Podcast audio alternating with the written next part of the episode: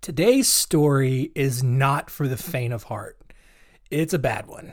Uh, definitely in the top 10 of the worst episodes you will ever hear on this podcast. Uh, Albert Fish was ahead of his time, and not in a good way. He was into the kinds of things we expect from killers from the 1970s onward, not from like the 1920s and 1930s when this guy lived. All right. If for some weird reason you let your kids listen to this, they should probably skip this one. You have been warned. This is our weird world. Our weird world.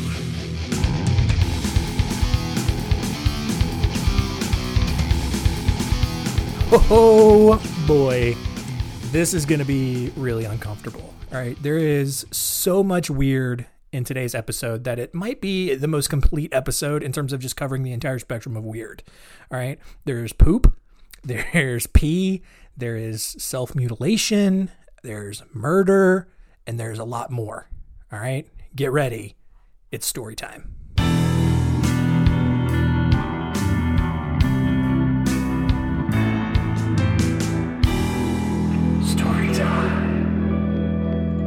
Hamilton Howard Fish was born in Washington, D.C. on May 19, 1870. And at the time he was born, his father was 75 years old, which is bonkers that that is even biologically possible. But go good for him, I guess. But um, the problem with that is like never in the history of ever has that produced a good result. All right. Like kids born to older parents are just weird. All right. Like go find a kid whose parents were like over 50 when they had it and tell me that they're not at least a little weird. All right. But here's the thing.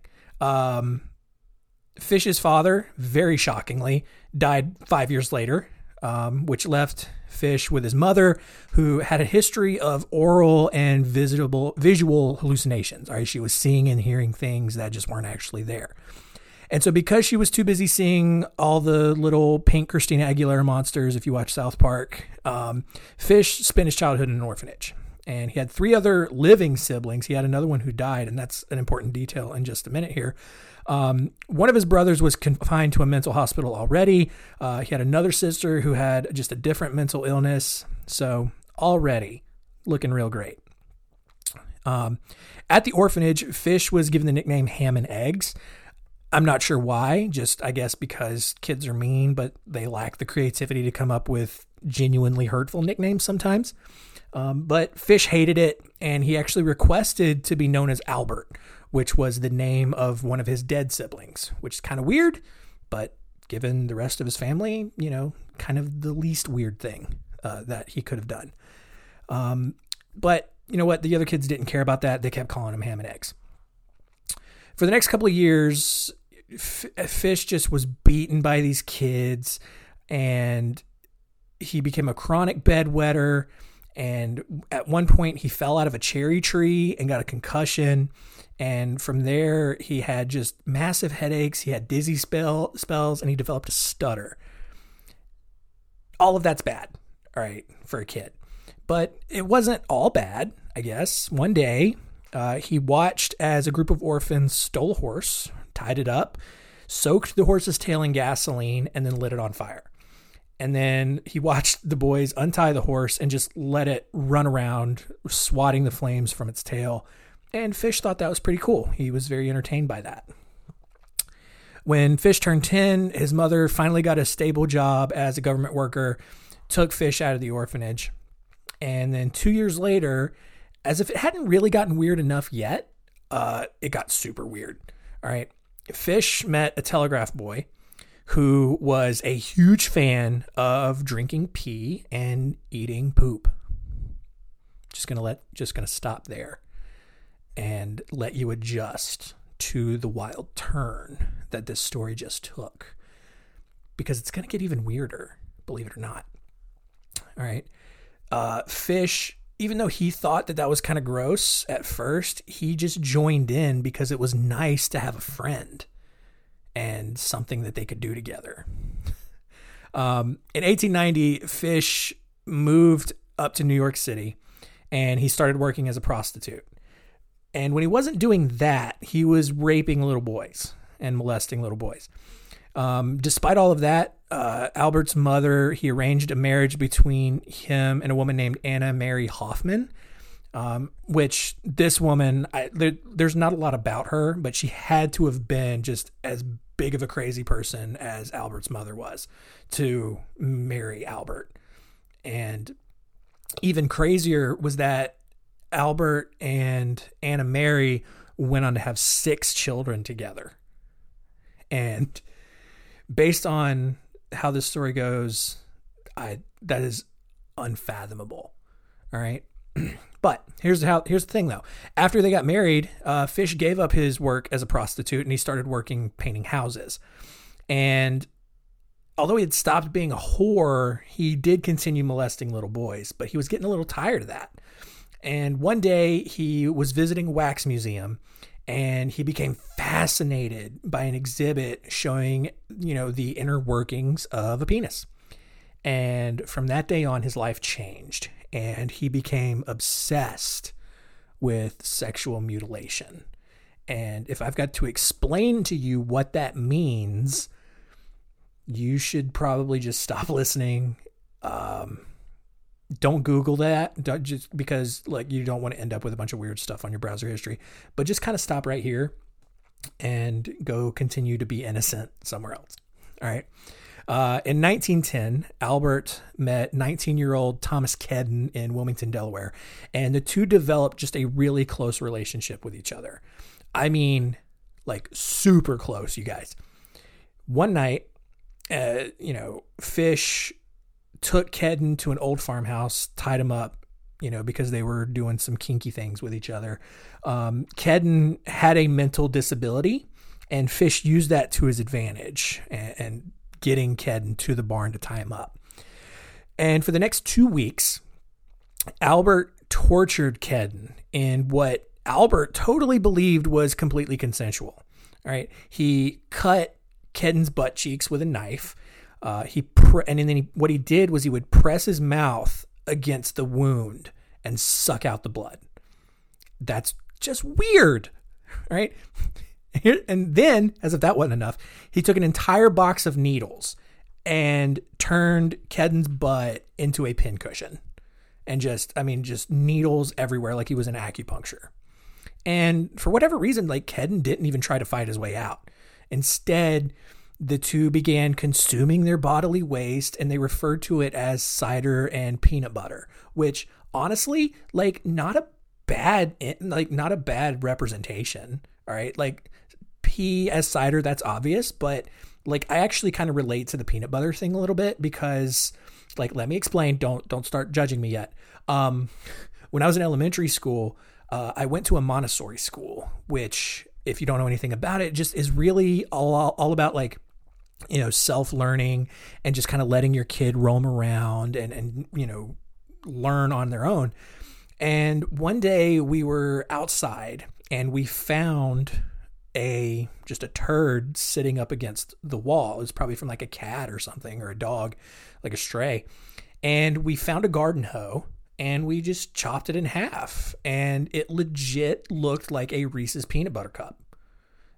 And I'm glad that I potentially just ruined that for you because I think peanut butter is disgusting. And, you know, if, if you can't, no, if you can no longer eat Reese's peanut butter cups because you're imagining that that's what an actual turd looks like, good. anyway, so after a brief rest, um, they uh, Albert poured alcohol all over Kedden's genitals and set him on fire.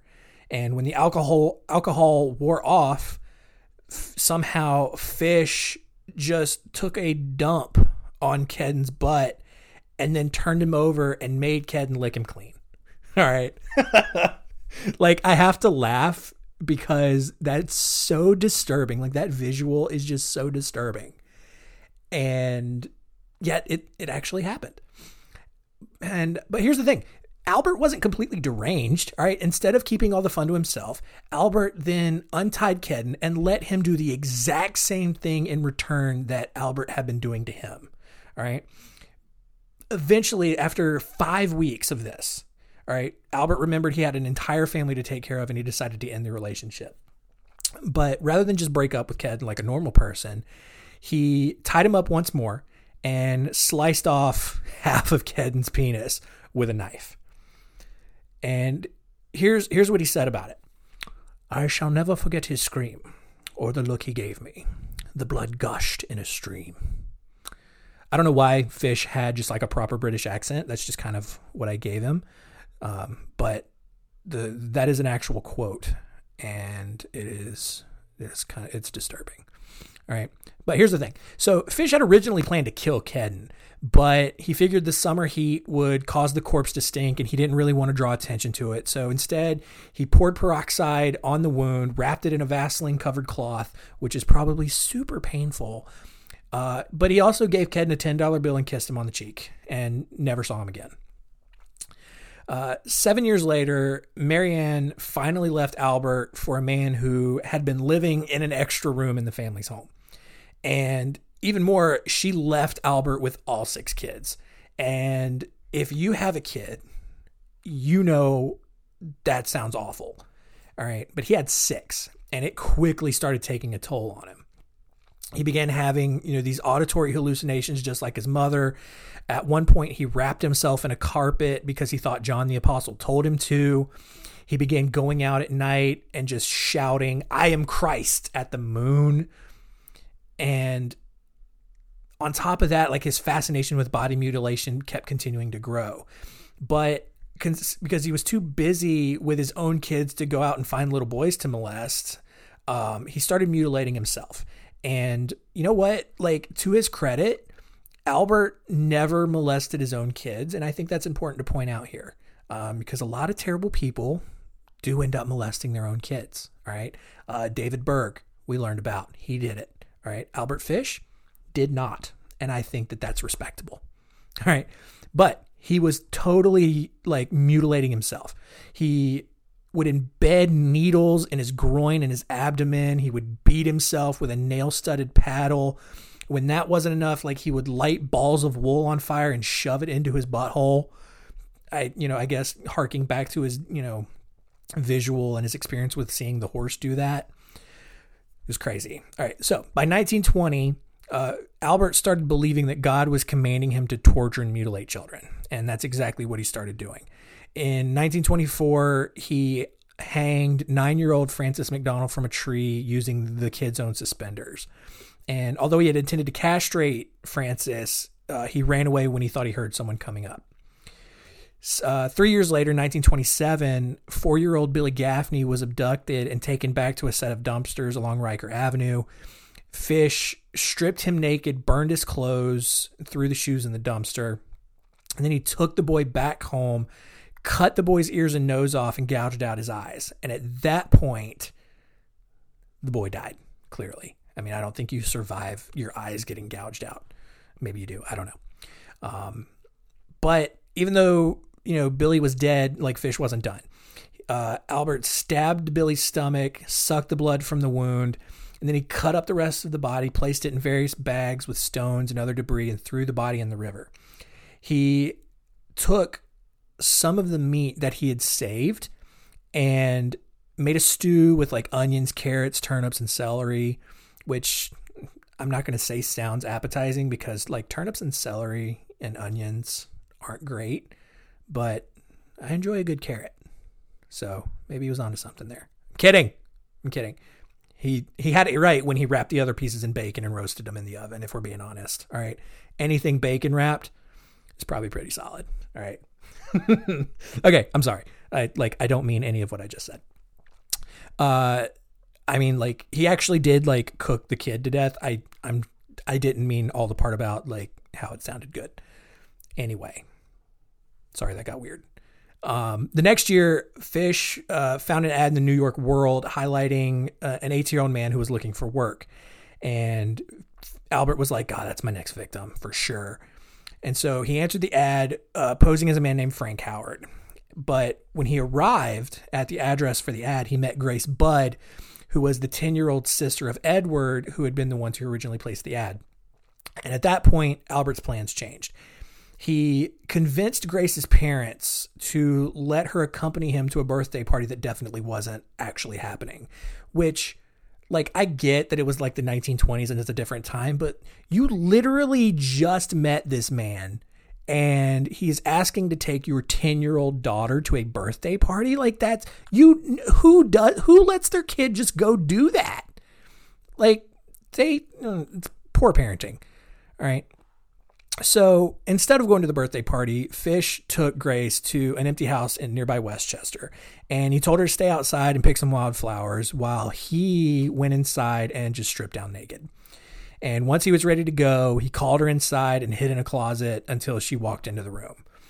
And like as soon as he jumped out, little naked Albert Fish, like Grace began crying, tried to run away but Albert grabbed her, stripped her naked, and to her credit, like she tried to fight back. And uh, when she bit him, that's when Albert choked her to death. And then he cut up the body, spent the next nine days eating the cooked pieces of her corpse. And that's kind of sad. It's not kind of sad, it's really sad. All right. But here's the thing like, without any real solid leads to go on. Uh, police had difficulty in solving the murder, even though if, you know, Grace's family just thought critically for two seconds. It's like, hmm, who was she last with? Oh, the guy that just showed up out of nowhere and asked to take her away. It was probably that guy. But the problem was that Grace's mother just decided every suspect that the police placed in front of her was definitely for sure the guy that took Grace off. And so, you know, police were so busy just clearing name after name that Albert totally got away with it. And even more, like he, Albert got married again, this time to a woman named Estella Wilcox. Um, and the two had connected through like a matrimonial agency. And Fish was totally happy to become a stepfather to her kids. And he wasted no time trying to make a good impression on, you know, Estella's kids. And he introduced a few new games. Uh, one was called Buck Buck. How many fr- how many hands up? And this game consisted of fish wearing nothing but a pair of tight brown underwear. And what he would do is he would guess how many fingers the children were holding in the air. And if he guessed wrong, which he did on purpose every single time, the kids would have to spank him with a paintbrush. All right. Uh, another game called How Many Needles Can You Shove Under Your Fingernails uh, Fish was the only one to play in that game, and the rules are pretty self explanatory. Uh, after 10 days, Estella filed for divorce. Because, yeah, why would you play those weird games? Like, like, let this weirdo play games. Like, this woman had the most common sense out of anyone in this story. So, eventually, like, Albert got tired of torturing and murdering, you know, little boys. And so he started writing strange letters to women that he met in the Lonely Hearts sections of various magazines. And for those of you who don't know, like the Lonely Heart sections are the you know akin to like online dating sites today. All right, it was just people who would submit you know a paragraph or two about themselves in hopes that someone would read it, be interested, and they would you know open up a relationship. In most of the letters here, though, Fish posed as a Hollywood producer who needed someone to take care of and by take care of, he means mercilessly beat his mentally challenged son. The problem was that he also played the part of his mentally challenged son. So he would try to find women who would be willing to discipline a mentally challenged person. And then Fish would show up as the mentally challenged person and willingly be beaten because that's what turned him on so much. That's so weird right? It's really weird. Uh, in 1934, an anonymous letter showed up to the Budd house, uh, to Grace's parents' house. And after like some rambling introduction about how the Chinese were in the middle of a famine and they were eating children, which was not entirely false, by the way, uh, Albert told the Budd family every last detail of what had happened to Grace. And with that, police tracked the envelope to an apartment on East 52nd Street. The landlady there identified two different people who had been living in the building, including Albert Fish. And at that point, William King, the chief investigator, he waited outside of that apartment until Fish came back to pick up a check. And at first, like Albert cooperated and agreed to go down to police headquarters for questioning. But he quickly changed his mind, brandished a razor blade at the officers, and was quickly taken down because Albert was just a tiny little man and he was going up against a New York police officer. Um, when he was asked about Grace's disappearance, Albert totally confessed about how his original plan was to murder Edward and that he never really intended to rape Grace, although he did admit to involuntarily ejaculating twice as he choked her to death, which is, again, weird. Um, but at that point, Albert was arrested and sent off to trial. Here's the thing, um, and and we'll learn a lot more about this. Uh, and we've kind of already learned about it in the Carol Cole episode. Uh, the American justice system is just massively flawed sometimes. All right, Albert Fish's trial lasted for ten days it should have lasted long enough for the jury to hear about everything that he was being charged with and then the you know the deliberation should have taken like 30 seconds all right but here's the thing fish pleaded insanity saying god had told him to do it um, several psychiatrists evaluated Albert's mental state and they highlighted his various fetishes, uh, which included flagellation, piquerism, coprophagia, urophilia, infibulation. All of those are terms I am way too scared to look up because I do not want that sort of thing in my browser history. If you want to look it up, go for it. I'm probably already on enough lists for all of the stuff that I've researched for these books and this podcast I'm just going to let that one go. All right. Um, the the jury eventually believed that Fish was completely insane, but they ordered the death penalty anyway, which is exactly what they should have done. All right? Who gives a crap about like how mentally ill someone is? Like if they just go and destroy a society, like they should be killed anyway. All right? Doesn't matter if they didn't know whether or not they did it. All right. I am super hardcore Republican on that. All right. Uh, Albert was fried in the electric chair at Sing Sing Correctional Facility on January 16th, 1936. Uh, although he was only officially convicted of three murders, he's suspected in another five murders, and he personally claimed to have molested over 400 kids all over the country. And that is the end of our story.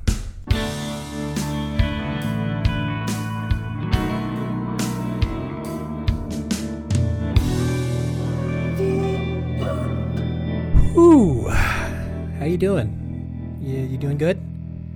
The uh, here's the thing. Here's the thing. Here's the thing about Albert Fish.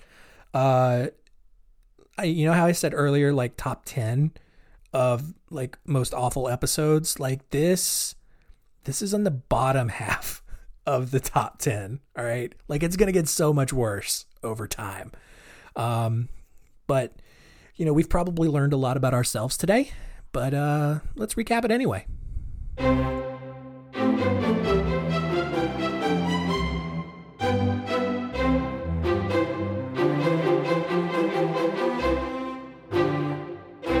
What did we learn? Number one, I have a peanut allergy or an intolerance or whatever, so I didn't like peanut butter to begin with. And after Albert Fish has referred to a piece of poop as peanut butter.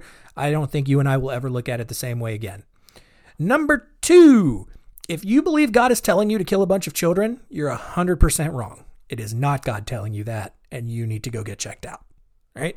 And number three, ladies, if you receive a letter or a message from a guy claiming to be a prince, a high level executive, a Hollywood producer, or anything else, do not believe him. He is definitely lying.